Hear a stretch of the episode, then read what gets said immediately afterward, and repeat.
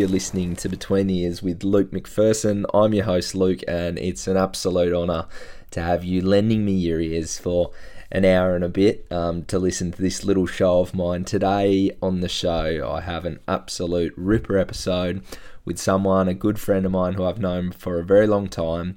His name's Riley Faulds. He's the Rhodes Scholarship recipient for the University of Western Australia in 2022. He's heading over to Oxford University a little bit later on in the year, and he, yeah, he uh, gave me a bit of his time to sit and chat about the scholarship, chat about his philosophies about life, hard work, following your dreams, and um, yeah, I said it later in the episode. It's a bit of a Dylan Friends quote, but after having a chat with Riley, I just felt like I could go and run through a brick wall. I was that excited that up and about. It was um it was so good to sit and have a chat with someone, someone who I've known for a very long time, but to actually get an insight into into the stuff that he's devoting his life to was was really cool. Now, if you haven't already, please like and subscribe the show, tell your friends, leave a rating, leave a review. Episode 14. Riley Faulds. Let's go.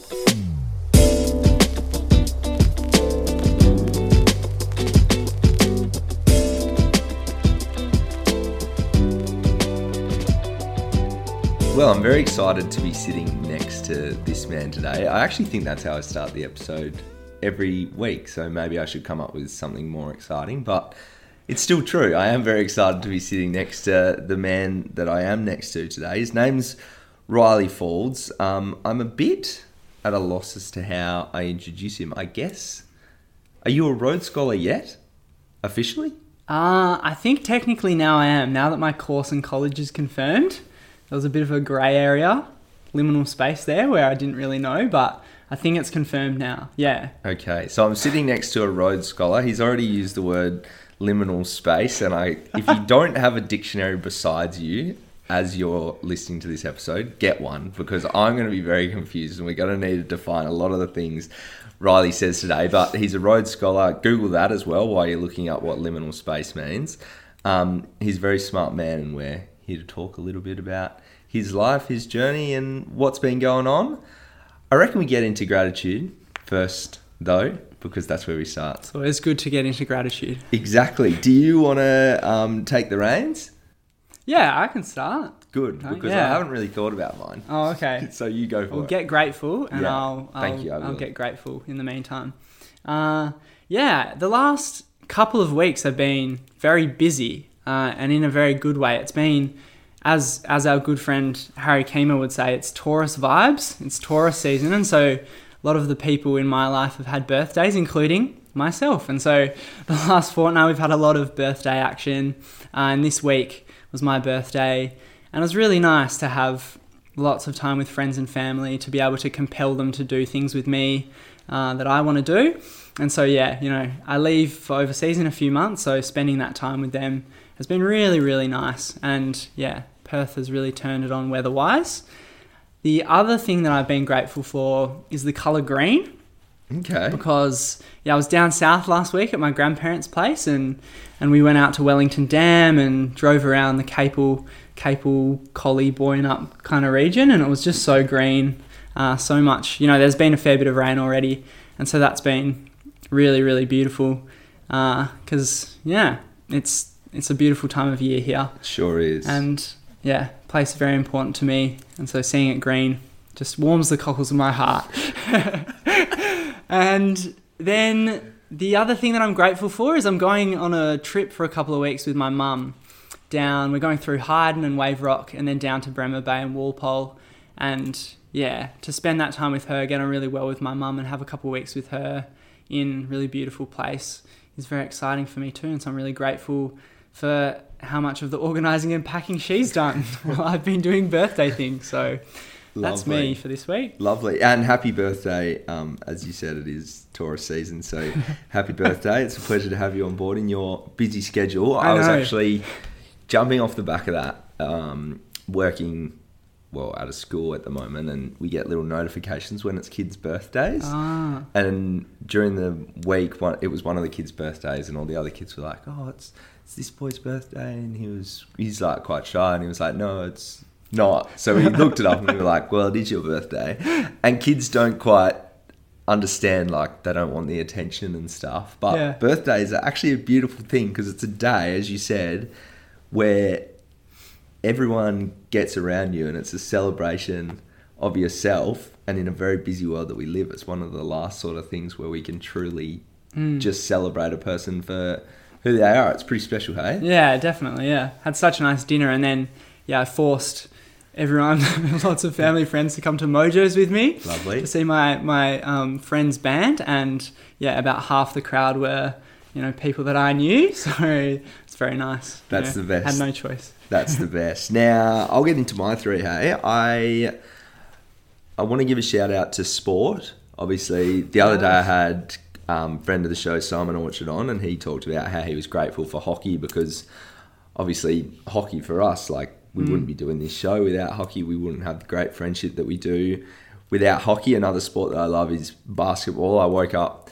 this morning to watch my team lose, which I wasn't um, grateful for, but I just think how cool is sport. Um, it brings so many people together. It's somewhere to go if you don't have your own community. It creates community. It creates common interests. A lot of the kids at this one of the schools I work at love basketball, and that's a bit of a common ground where we can go. And mm. um, the other day we had a kid wasn't too happy, but we went and we just shot hoops together for a, a little while, and um, he won and blocked me and was way better than me. And it's just like sport is such a common thing that we can all relate to. Not everyone loves it, but I think it's really cool. Similar to yours, the time of the year, the weather, mm. and right now the sun's still out, but it's not too hot. It's just um, beautiful part of the world we live in. I'm very lucky and grateful for the environment that we have. Um, and rest.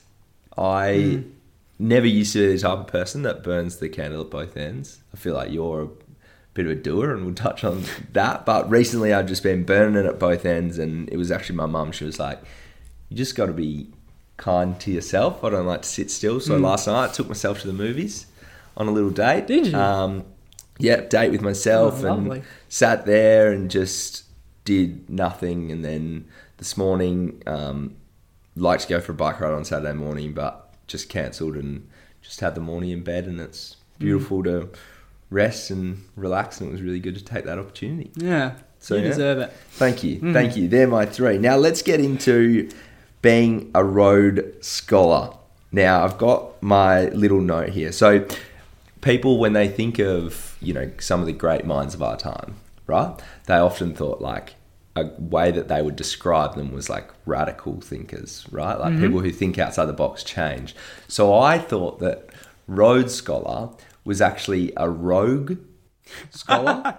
and it sort of linked into that, you know, radical thought. And that was the yeah. way that it was, you know, they were a rogue scholar. They're so smart that they think outside the box. Mm. They're radical thinkers. I love that. But that's not that's not the case. no, so what's a Rhodes Scholar? Quite the case. For those who, like me, just think it's someone who's radical, you know, a bit of a rogue thinker, a rogue, a rogue scholar. Yeah, well, I'd say that's that's true in some cases. Thank you. I'd say it's increasingly true as well, which is a good thing. Yeah. So yeah. Awesome. You know, that makes me feel better. In our generation, it might be a bit truer.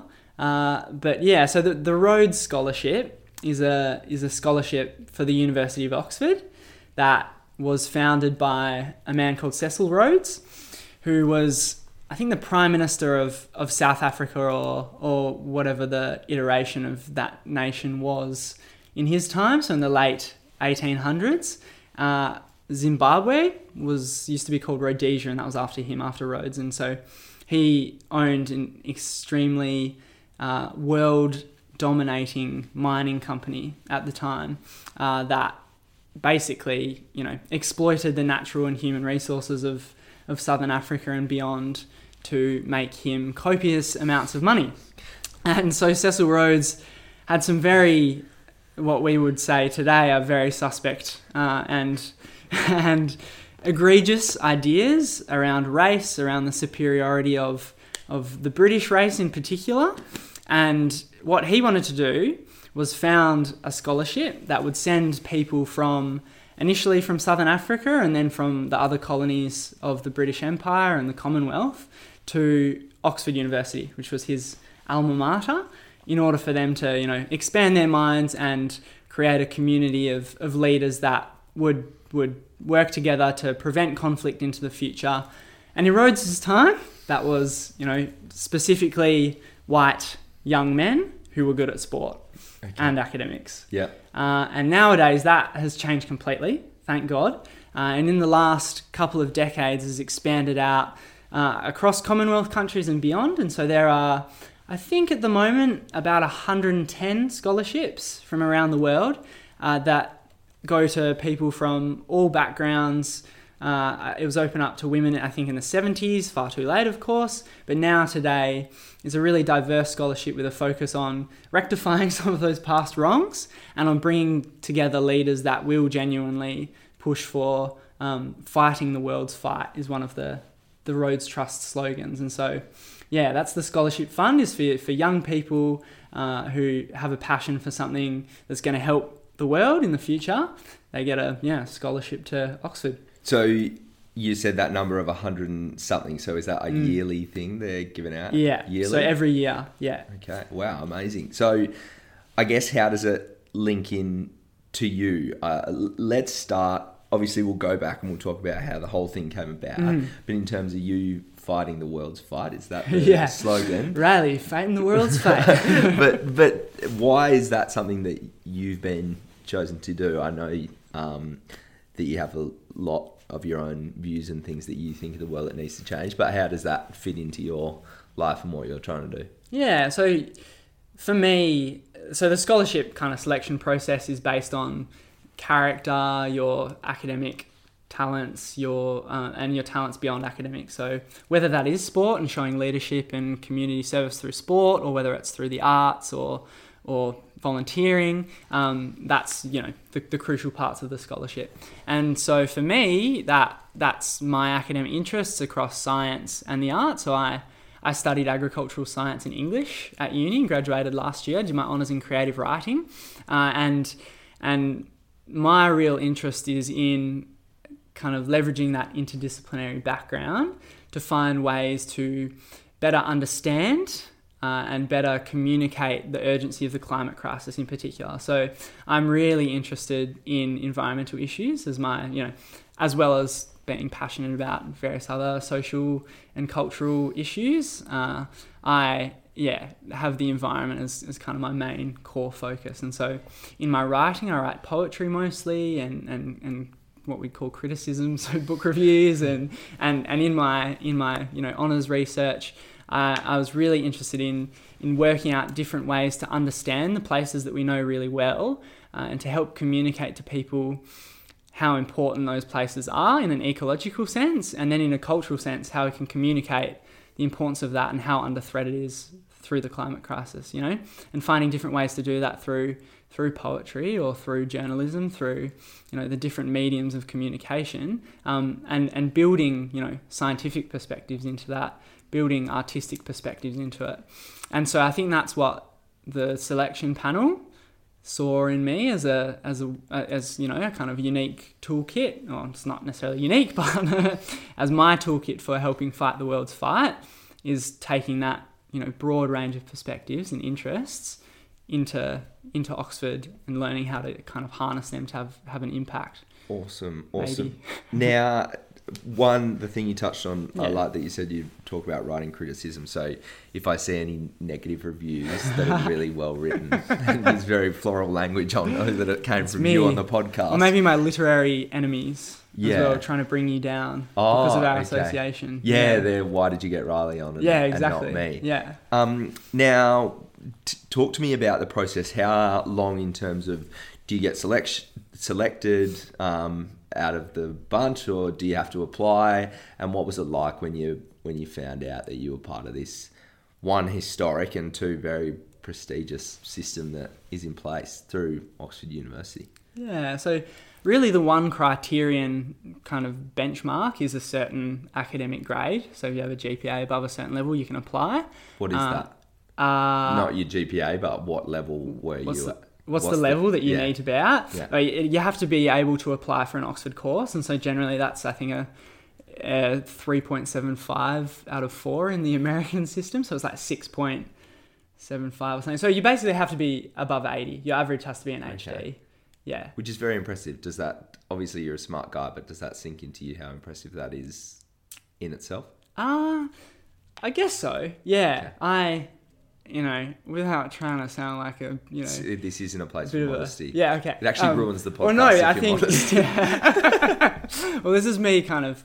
It, it is honestly at through high school and at uni what motivates me is the learning. I really have a passion for the things that I'm learning, get really mm-hmm. excited by them. And so, yeah, I don't necessarily find it that impressive in myself, you know, having good marks necessarily, yeah. but I do think that it is something that can kind of give confidence. And so it does give me confidence knowing that, you know, I've achieved at this level through my degree and I have that background kind of, yeah, and the, the rigor, the academic rigor to be able to hopefully, you know, take it take it to Oxford. Yeah. yeah. So anyway, it's a, it's quite it's quite a stringent yeah. kind of requirement there, but you know, there's quite a lot of people that fall into that category. And then the selection process is you do an application, which has an essay component and sort of a personal statement, and that's where you start to signal how you want to fight the world's fight.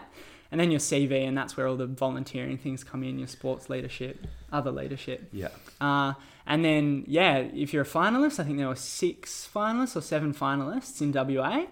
And from there, you have a formal dinner at Government House wow. with the governor and the selection panel, which was pretty interesting. Seven courses. So we moved around the table with each course to, oh, to talk to each panelist, which was actually really fun. It was quite intimidating. It sounds, it sounds intimidating is one word for how it sounds. Yeah, yeah. There's a, there's a few other choice choice yeah, words. Go uh, for it. Yeah, but it was um it was interesting. Not really an environment that I was that familiar with, but great to meet the other finalists. Two of them are actually friends of mine already. Um, and then there's the interviews themselves, and, and that's about a 45 minute interview where each panelist asks you a question, and it can be on anything. Uh, they asked, the first one I got was, you know, what motivates you when you wake up in the morning? and I said the tree outside my window, beautiful Melaleuca, quinquenervia. Went on, you know, wax lyrical about that for a while. And then there was a question about China and Australia's relationship with China. There was a question about science funding. There's just this really broad array mm. of questions that, you know, aim to test your intellect and your character and your knowledge, blah, blah, blah. And so from there, yeah, I was selected. and what's it? what was it like when you found out? Because obviously I found out through I think it was social media from UWA saying that you've mm. been selected, and it was this. It was quite a big thing. Obviously, there's photos of you with the governor, and um, yeah, it's very historical and traditional. But what was mm. it like for you when you actually found out? Was it really significant for you? Yeah, it was a real it was a real whirlwind because how it works is you've had your interview in the morning they select that same day. Oh. So they oh. bring all the finalists back together into a room and then announce the winner. That's, which oh, cra- that's ridiculous. yeah, it was it was it was like nothing else. It was very strange, and it's actually something that I've been speaking with the, the WA Rhodes people to hopefully change in the future because it wasn't a very nice way to find out for the other finalists that they mm. didn't get it. It wasn't really a very nice way for me to find no. out that I'd won it either in this room full of you know dozens of people and get whisked out to have an interview with Straight the media. Away. Yeah. So it was a real whirlwind and very strange. I was in shock. You know, my you know, the other finalists were congratulating me, but it wasn't really sinking in and and the biggest thing for me was my papa, Gordon, who's my, my grandpa, he had died just a few weeks before this. And he was probably the person, you know, who I would first tell something like this to. Mm. Um, he was a massive Anglophile. So the fact that I was applying for this scholarship and uh, you know potentially having the opportunity to go to Oxford one day was really exciting for him. But he was really sick for sort of six weeks before he died, and so that was the, the my first thought and and kind of the most yeah most emotional part of it was that you know he wasn't there to tell mm. that yeah that he wasn't around anymore and that was in my mind the whole time, and that was that was quite hard, quite emotional to, yeah. Especially when you're in a chaotic room, it's quite hard to process all of those mm. emotions. I can imagine. Mm.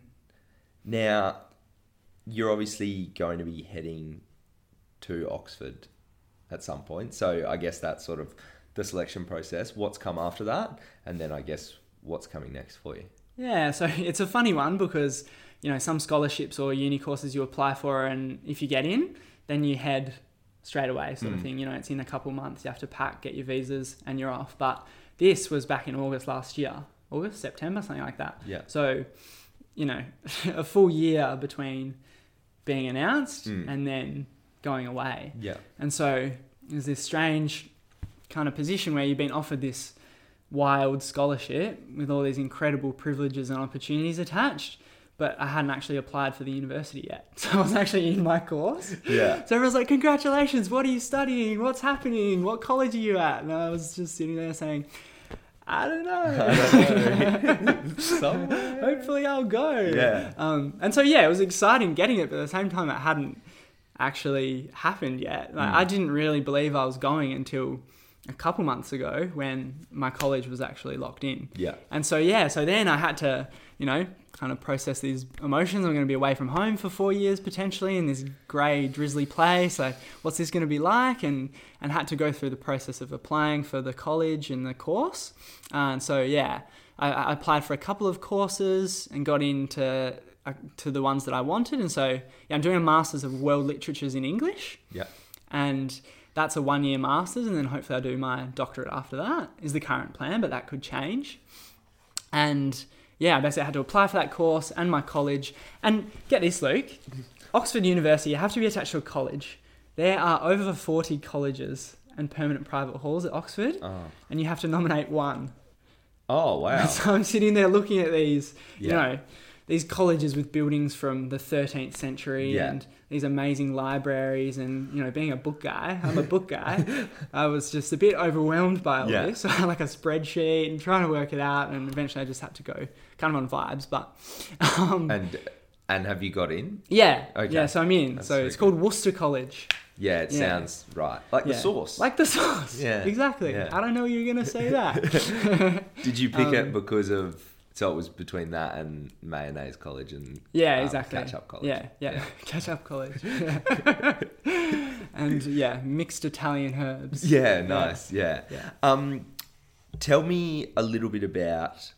Obviously, it's great that you got in. Mm. I like that you said you got in, um, which is really weird that you said you had to apply after you've got this great yeah, scholarship. Yeah.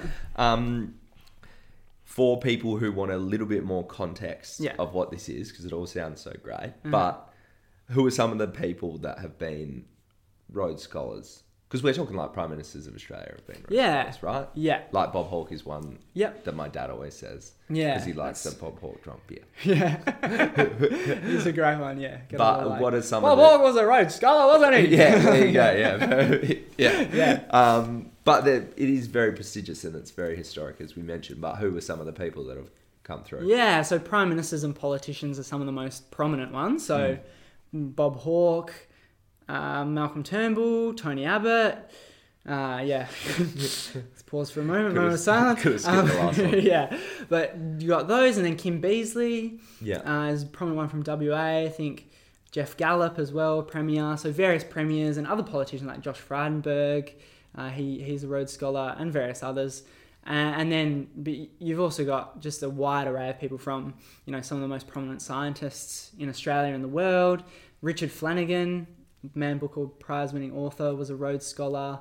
Uh, and so yeah, in Australia you have this this incredible array of you know famous politicians, writers, scientists, lawyers. Uh, yeah, it's it's pretty cool. Now, I've written two negative things down. This might be mm. the negative side of my yeah. brain, but as soon as you start naming all those names, you start naming the history. The two things that I think of is pressure and imposter syndrome. Mm. And I'm not saying that you are an imposter. Oh, no, Actually, no, no, far from I it. thought you were talking about Tony Abbott. Yeah. Classic. That'll get it. And he listens too. He yeah, will be so annoyed while he eats a raw onion. Um, tell me a little bit about those sorts of feelings because it is there are people who have gone on and achieved great things. There's probably people that have gone on and and buggered up and not mm. achieved that much, but we don't hear about them. You hear about mm. all these great people that have had the opportunities that you have, and now they're X, Y, Z. What is the the pressure like? Are you do you feel any pressure at the moment?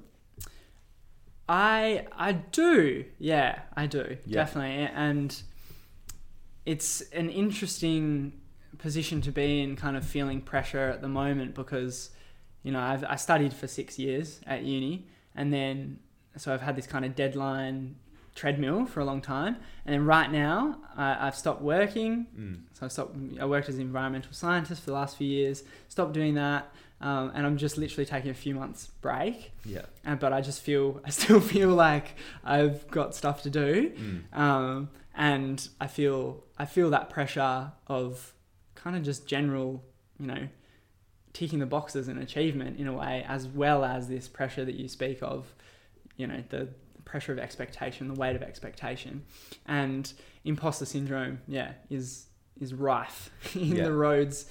you know, the the Rhodes scholars elect that I know. So the other yeah. Australians feel very similarly.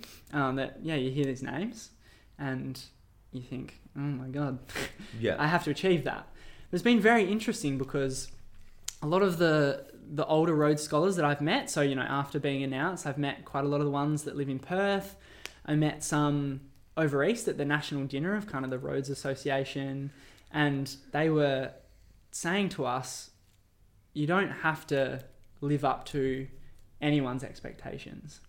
Basically, what we've been told by a lot of people is they're they're taking a, a gamble on you. They're basically mm. backing you in to do something good, you know, do yeah. something good for the world.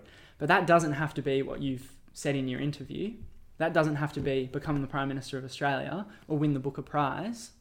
That just has to be you take the opportunity that you're given and do what you will with it.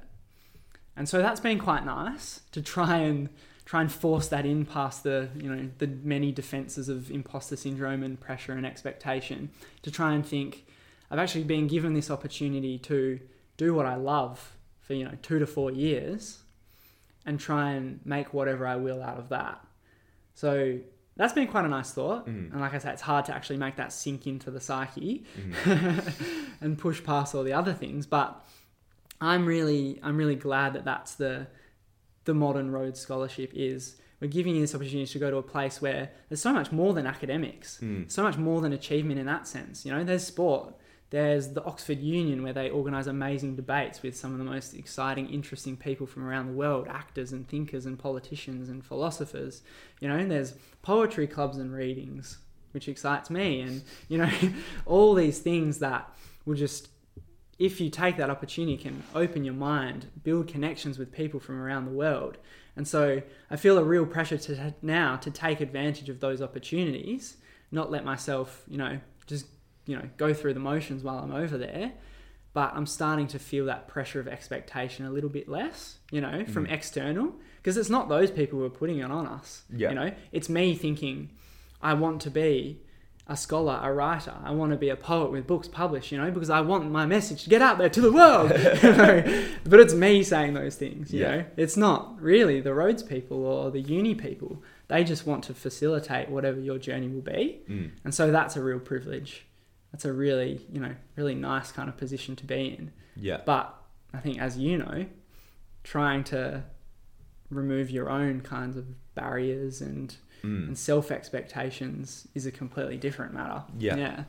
Now, one thing I talked about a couple of episodes uh, with um, Joe Brady, who's COO of the mm. Dockers, and he was talking about the pressure to always do things and keep moving and keep moving forward. Mm. And you said something really interesting to me just then about you have nothing to do right now and still your brain's like I have so much stuff to do. You haven't wired yourself to sit still. And mm. I'm a little bit the same. I have yeah. this sort of aversion to rest. I know that I said, you know, my gratitude that I rested last night, but mm. that was it was really hard work and I had to plan my rest the whole week and be like, I'm resting. Mm. How do you because a lot of people use a lot of different techniques to just sit and be still. Mm. Are you working anything out at the moment as to how to rest and do nothing for a little bit of time before the storm begins again? Yeah, I'm quite I'm quite a funny person. I'm quite all or nothing. So mm. I in order to feel relaxed, I kind of need to have absolutely nothing. Yeah. In order to, I need to kind of find a way to carve out that time. Planned um, relaxation. Exactly, planned relaxation. I'm really lucky. Both sets of my grandparents, um, one set lives down south in Capel, and the other set have a place where they used to live on the mm. estuary at Mandurah. And so, my most relaxed, but also most kind of creatively stimulating and, and interesting times for me is when I just go down there and there's not the pressure of having to organize, you know, feeling like I've got time, I should be seeing people and hanging out, or I should be writing. I have to write, I have to write. I should be writing and submitting poetry to magazines and journals and, you know, or working my thesis into an essay to be published in a scholarly journal. You know, it's like you don't have to be doing those things. And so I need to like take myself down there where the reception's so bad that I can't access my email mm. in order to relax. Yeah. And so that's, you know, one strategy is to actually do that. But then I'm slowly trying to work on just taking, you know, 10 minute snatches to read a book and sit. Yeah. And my mum's really good at it, at trying to make me realize that, you know, that's okay as well. You can kind of, and she, she tries to make me be more efficient with things because I'm the kind of person who just float around. If I've got to mow the lawn and vacuum the house one day. Yeah. I'll just kind of like float in between doing it. I'll like mow the front lawn and then get distracted by something and look at it. And then she says, no, get it done. It'll take you 10 minutes, do it, and yeah. then you can relax. I'm not very good at it. I'm a massive procrastinator. Yeah. Uh, but I'm just kind of slowly in these few months trying to, it's really like a mental thing, you mm. know, a psychic thing, just fooling myself into realizing that, you know, procrastination can be rest time as well. You know, just kind of pottering around is okay. Yeah. So that's not really a good answer because it's not like here's my five step. You know, here's thirteen rules for life, Luke. it's you know, it's just kind of yeah, trying to force myself into it. The thing I would say to you is mm. you're wrong. It was a good answer oh, okay. because n- nothing, nothing's like binary, and one thing yeah. that works for you will work not work for someone else. And I think I liked what you said about just being okay to sit mm. and hmm. being okay and taking some time.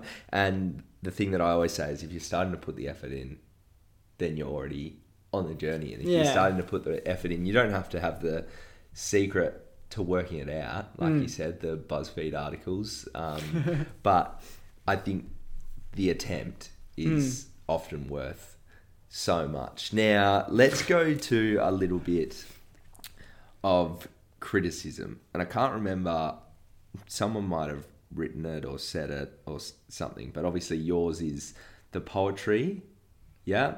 And you've got this great mind. And I remember someone had written or said it, mm-hmm. be like, he's got this great opportunity and he's going to write poems about the environment.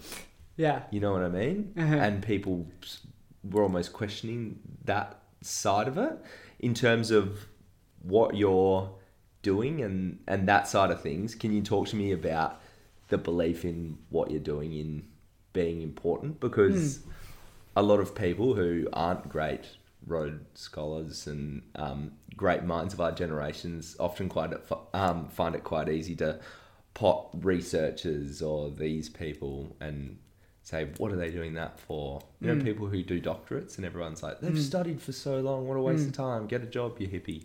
Um, what is your sort of beliefs and philosophy when it comes to study and education and the way that you're going about your life? Yeah, that, that's another layer of pressure, just yeah. firstly, because I, you know, I, I studied science yeah. and for a long time people were saying, you should just do that, get a job, you can write on the side, you mm. can kind of, you know, pursue your passions that yeah. way. And that's true. You know, I could definitely have done that. Yeah. People do amazing work, but just always I had this this feeling of I mm. would, you know, do my soil science yeah. lectures and, and notes and go to the tutes and enjoy it, find it really interesting. But then I go to an English lecture or tutorial and mm. just be just have this this zing, this frisson of yeah. excitement and energy. Yeah. And even the science, I was thinking about it in a kind of arts or humanities yeah. to paint a really broad brushstroke uh, from that kind of lens. Yeah.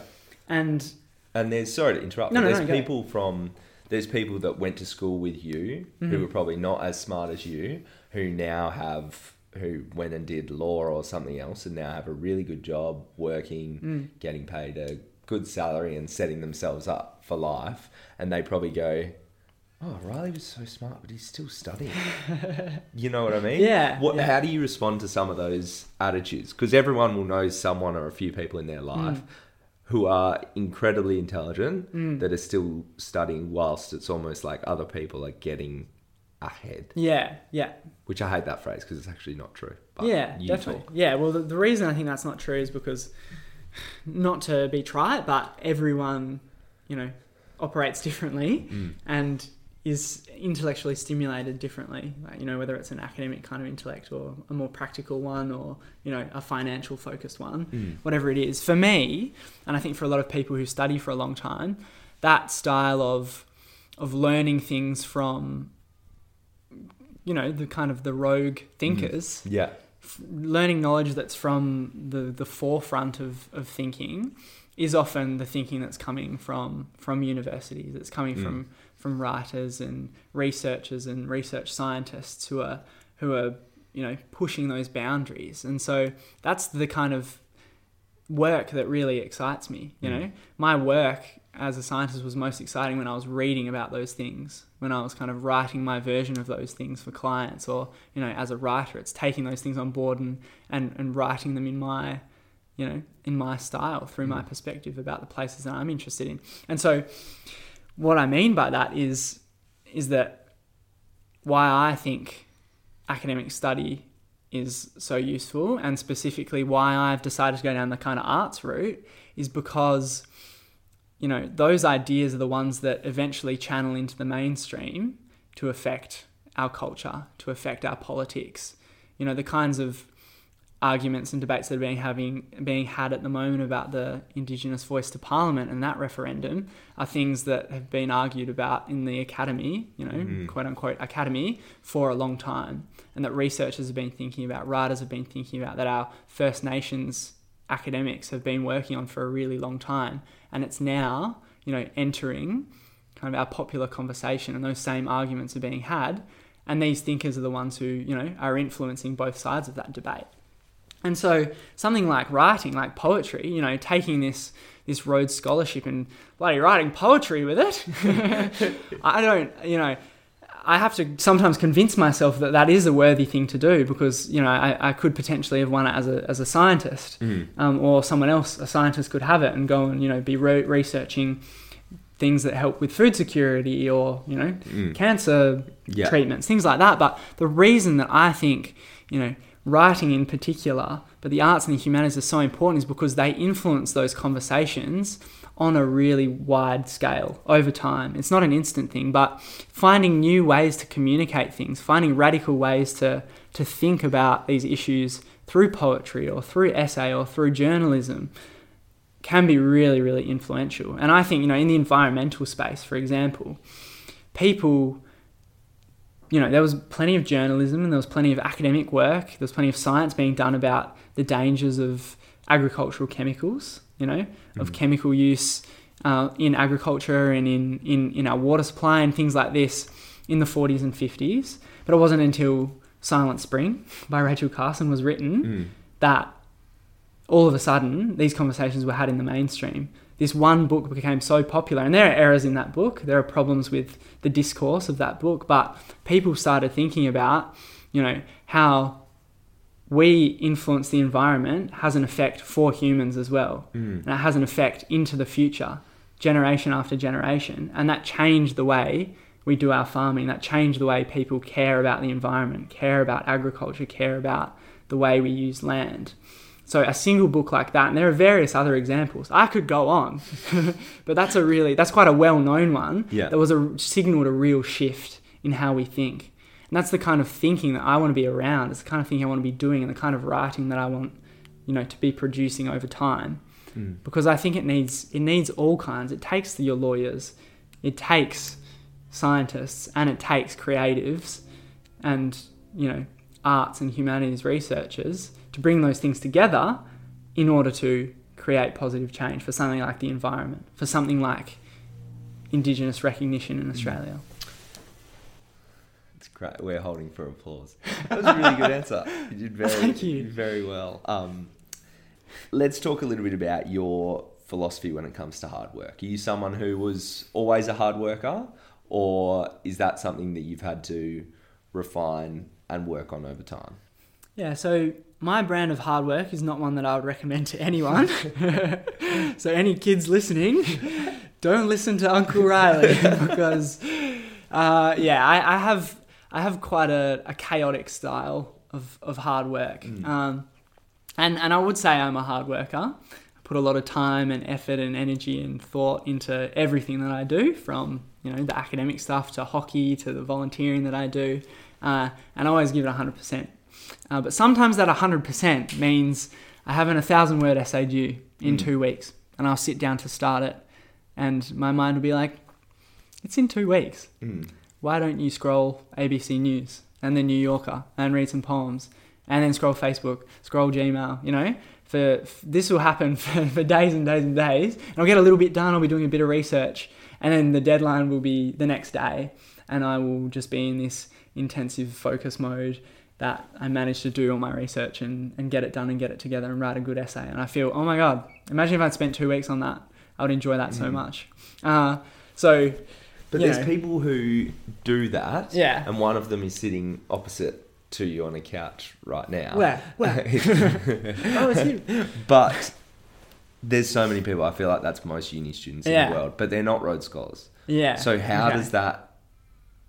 How does that change to mm. translate into you're getting these incredible results. Yeah, because lots okay. of people procrastinate. Yeah. yeah, yeah, yeah. But you're still managing to get the best out yeah, of yourself. Yeah, I, I, do. So yeah, I do have an answer for that beyond the kind of you know procrastination or chaos or mm. whatever it is, uh, and that's that I really if I if I enjoy doing something, I will hold on to it. Mm.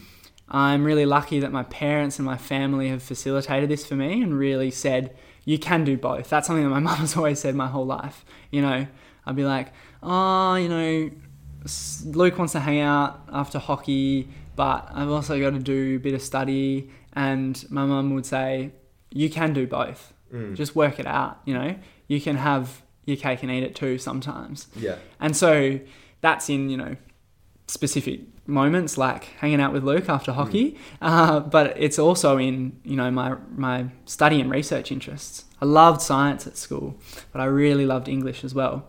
And so at uni, I was thinking if I want to be a really good agricultural scientist, if I want to you know be at the top of the game, maybe I really need to focus on that. Maybe I should study ag and I should study botany or chemistry mm. or something as well.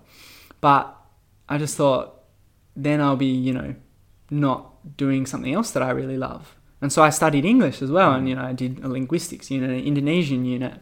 I, you know, did teach, learn, grow volunteering, but still played hockey and you know made a found a way to make that work.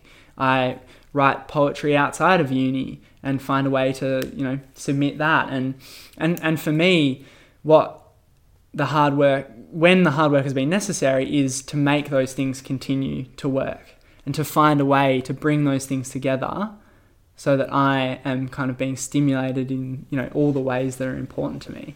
Um, and so I guess my success, I'm doing air, air quotes here, success as a Rhodes Scholar has come from working really, really hard to maintain those passions. And again, you know, I want to acknowledge the privilege of having a really supportive family yeah. who have, you know, seen even if that's not the most kind of financially secure route for me, or if that's not the the one that's going to give me the best job, or a job that my family think is going to be mm. appropriate, they've always supported that.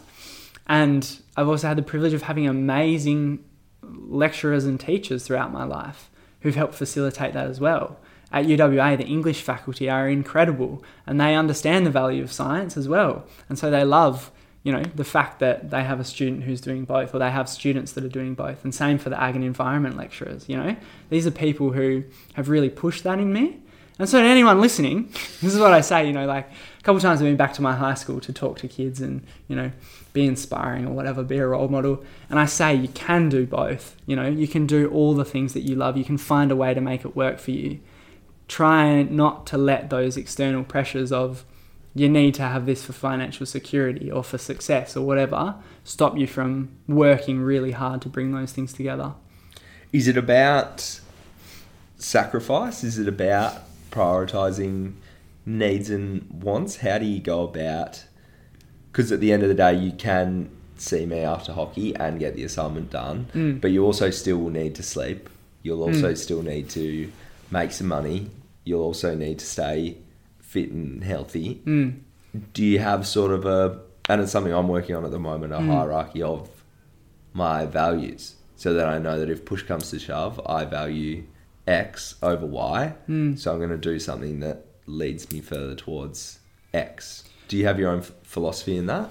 Yeah, that's a really good one. I think it's something that will become more acute as I continue along, mm-hmm. you know, with my degree and my career, that things will have to be sacrificed. You know, for the past few hockey seasons, at the start of the season, I think, should I really be playing hockey this year? Mm. Is that a good use of my time for the things I enjoy and the things I'm passionate about? Am I contributing the most to, you know, radically trying to save the environment mm. if I'm spending 10 hours a week at hockey? And I think, yeah, you can, as long as you're willing to accept the discomfort of having to miss some trainings. You know, tell coaches that you're gonna have to miss training. Or if I really want to go on teach, learn, grow, and, and volunteer, I might have to miss a game or two. You know, for that. And so being comfortable with doing that, and I think that's that's going to increase going forward. You know, if I want to be a really good writer, I might have to rearrange some of those things. But it's also about finding things that are taking your time that aren't adding those good things to your life. So for me, I have quite an addictive personality in a lot of ways, and so I've really struggled with with screen time over my life, with social media addiction, with other worse addictions that come from the internet. And what I've had to do over time is realize that for me to avoid those things, sometimes I have to cut them out completely. So for me, I don't have a smartphone. As you know, I have this little banana shaped Nokia. Mm. And that makes my life slightly more inconvenient in some ways, but it also means that I don't have that, you know, that distraction and that opportunity to, to be drawn into those things. And so rather than, you know, stopping playing hockey because I want to be a better writer, you know, I'll be like, no, I'm going to cut out a smartphone. Mm. I'm not going to have this thing that I know makes me scroll, that wastes, you know, hours of my day through high school or whatever it was. I'm going to cut that out completely and give myself that extra time mm. so that I can be playing hockey, I can be studying the things I want to study. And and that's made a really big difference for me. And I still struggle with it, you know. I still struggle with staying on task when I'm on a screen. I think technology is a real bonus, but it, it comes with all these problems in terms of, you know, balancing things and having to sacrifice things. Um, but yeah, cutting that out has made a big difference for me. It's I talked about it on an earlier episode mm. that um, one day we'll quit the quit the smartphone and mm. um, and the Imperfects podcast, which is a podcast that I listen to. One yeah. of the guys he stopped using the smartphone because he was trying to reduce his screen time, but still had a smartphone. Yeah. And someone who's his analogy was someone who's trying to quit smoking doesn't have a packet of cigarettes in their pocket, which is similar. So yeah, it's exactly very cool, but at the same time, it's it is difficult because there's things that you miss out on, and I know yeah. that some of your friends will make fun of you because it because you're still doing the click the number four four times to type the letter N, which is really difficult. Like there yeah. is things that technology's progress for a reason, right? yeah. How do you? Is there a way that you can sort of consolidate and accept some of the inconveniences in your life because you know it's for a for a higher purpose? Yeah, yeah. Uh, you know, I still I still have an iPad. I get accused of being an iPad kid occasionally. That's like, like a, I feel like like a huge smartphone that you can't fit in your pocket. It's more of a thing for nans. yeah, everyone's a nan. My grandma and I are the iPad users in the family. Yeah, yeah. yeah She's like on solitaire, and I'm on OneSearch looking for essays. You know, um, but yeah, so so I can still access those things, but even so, I I I'm very close to deactivating Facebook because when I'm on my iPad, I just like get drawn in, you know. Yeah. Anyway, back to the question. um, the way to accept those things about yourself, you know, accept the the FOMO of you know not being able to be on the group chat video call or having to sit and type out a text and it's frustrating. Uh, is to actually have people in your life who accept it. That's what I found. Is that my close friends tease me relentlessly about it, but they also understand it, you yeah. know? And so they won't send me a message on Facebook and then complain because I haven't replied to it for days. They will send me a message on Facebook and not care and just wait until I reply, or they'll call me, you know? Mm. And they know that I don't like to text, so some of my friends will just give me a quick call to impart important information, you know?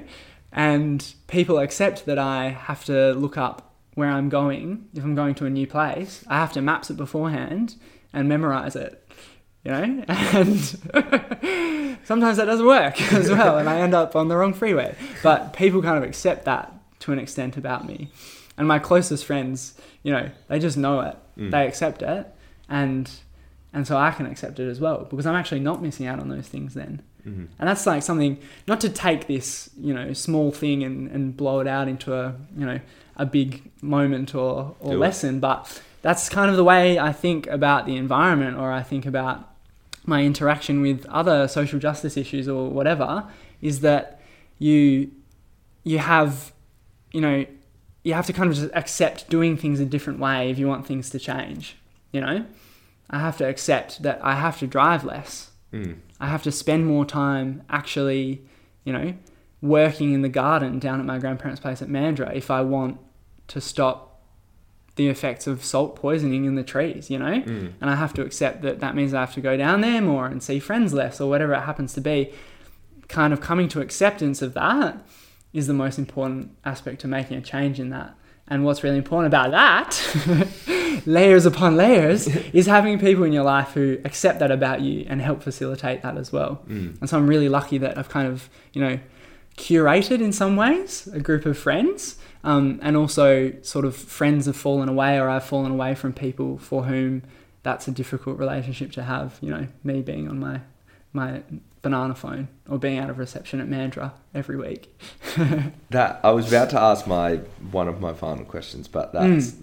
taken me to a different place. How hard is it to yeah, I'll say it, cut the people out who so a man who is who I really listen to and um, it, possibly the most different person from you in the world. His name's David Goggins, who okay. I don't know if you've heard of him. He's a former Navy SEAL, just this Brazilian calloused mind, absolute nutter. But he talks about this idea of a foxhole, which is sort of like an army term for mm-hmm. almost like a trench, really. Yeah.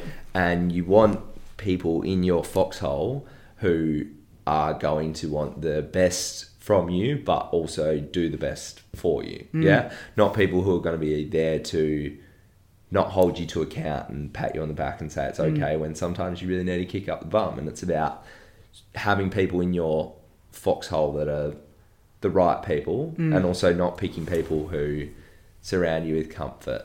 Mm. You know, because sometimes I want to quit drinking, but if I have a friend who enables that, I keep them in my foxhole because I know that on the times when I want to drink, they're going to be there and I can go to them. But it's about cutting them out, which is what's best for you. That was also mm. not a real thing. I don't like drinking. I have no one who wants yeah, to drink with say, me, so like, that's oh, okay, a complete lie.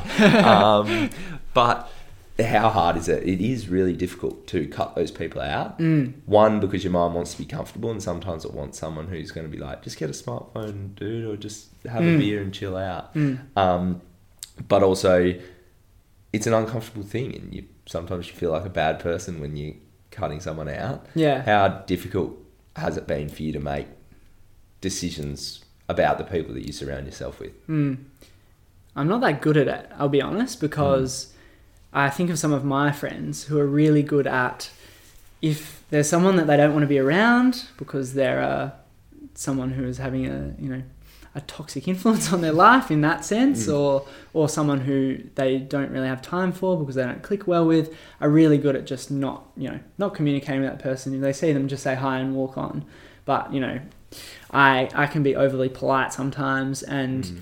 and I try and keep up you know a connection with these people, even though I know the reason that it's hard to keep a connection with is because we don't click well. Yeah. Or I don't agree with their you know opinions or approach to certain things or whatever it happens to be, as you mm. say.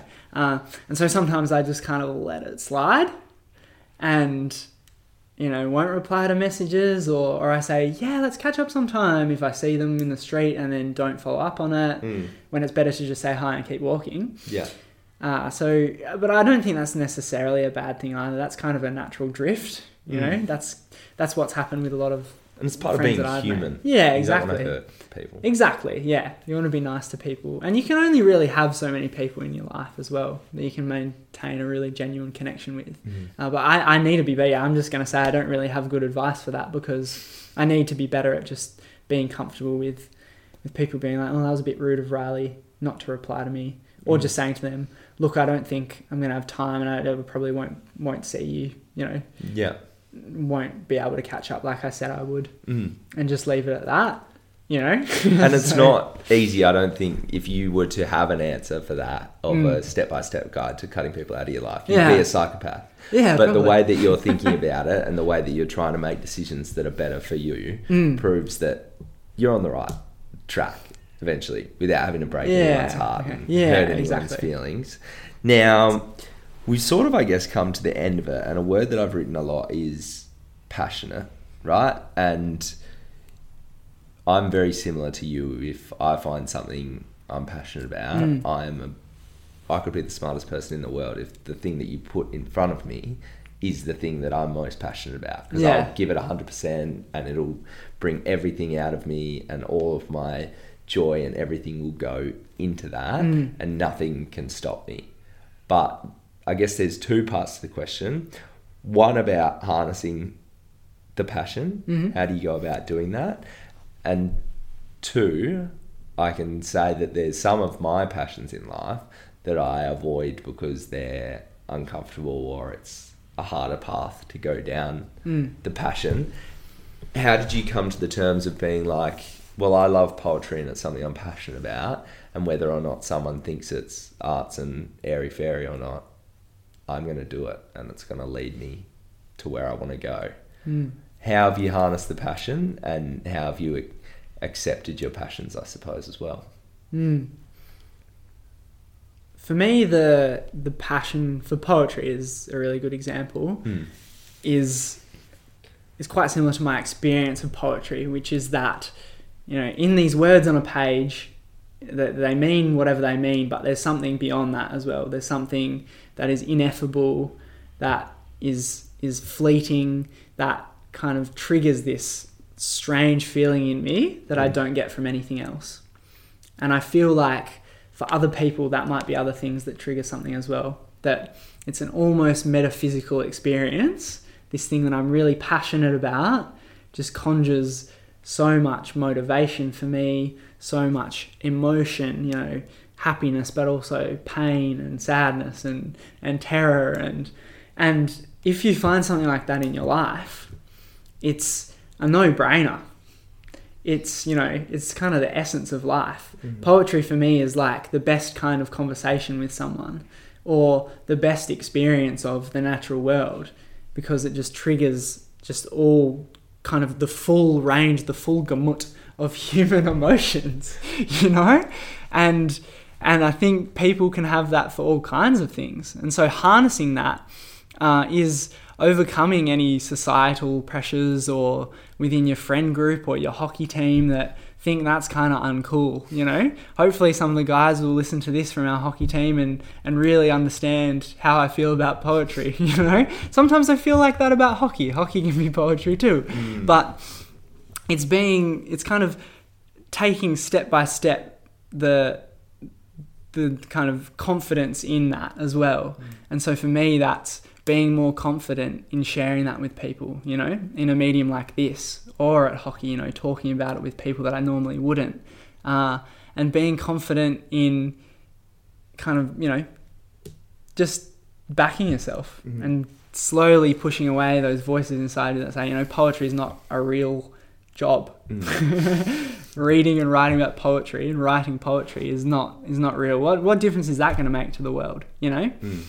Sometimes it's also about not feeling the need to have to convince other people of it because I know it. I know how you know how impactful really mm. good writing can be. You know, and I can try and convince people of it. I'm happy to do that. But if at the end of the day they kind of shrug and don't get it, then you got to do it anyway because mm. you know, you believe it. Go for it, you know?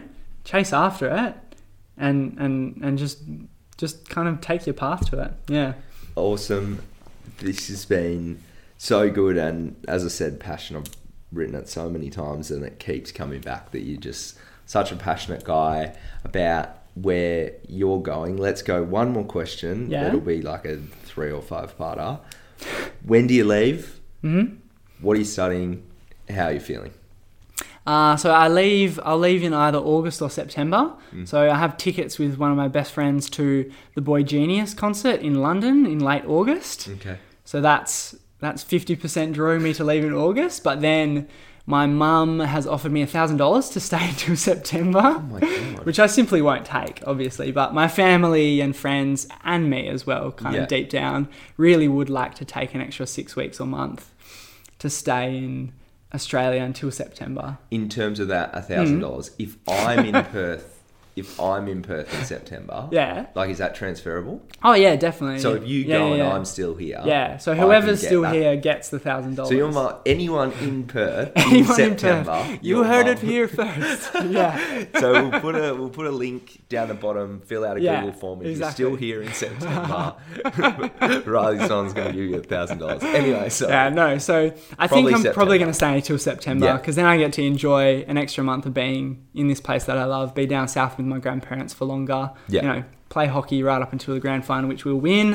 uh, and so yeah, I'm leaving then, uh, which which is gonna be it's gonna be good. It's gonna be really sad though as well. I'm gonna yeah really miss a lot of people yeah. and places here. And it could be four years, as you said. Could be four years. Yeah. yeah. Hopefully I'll come back at some point in that time. But yeah, and because place is really important to me, mm. I think going into a new place, new ecologies, it's gonna be strange. Yeah. Yeah. It's gonna I don't know I don't know how I'm going to react to it. Maybe yeah. it'll be good, it'll be inspiring, motivating, interesting, or it might just, yeah, I might really struggle with it, I think. So, so I guess that leads into how are you feeling about going? Oh yeah, that was uh yeah, that was, was that part as well. I guess so.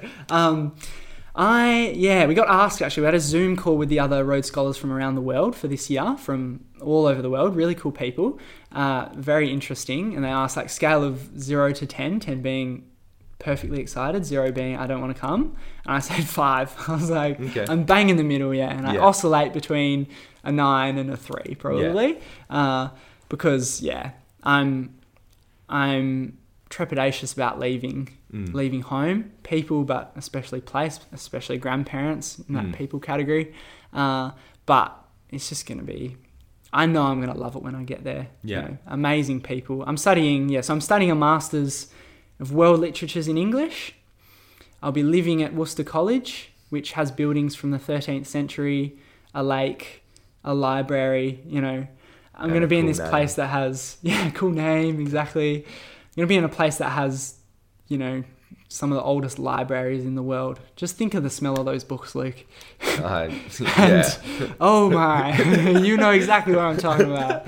Um, and yeah, just the opportunity to be surrounded by this exciting thinking, the the kinds of, of people that I'll meet. It's yeah, it's pretty amazing. I, I really fully feel the privilege that I'm you know about to experience, already experiencing, and being able to take a few months off in beforehand, uh, and that comes with the pressures that we've spoken about and the opportunities, uh, and I'm just you know I'm just gonna see how it goes.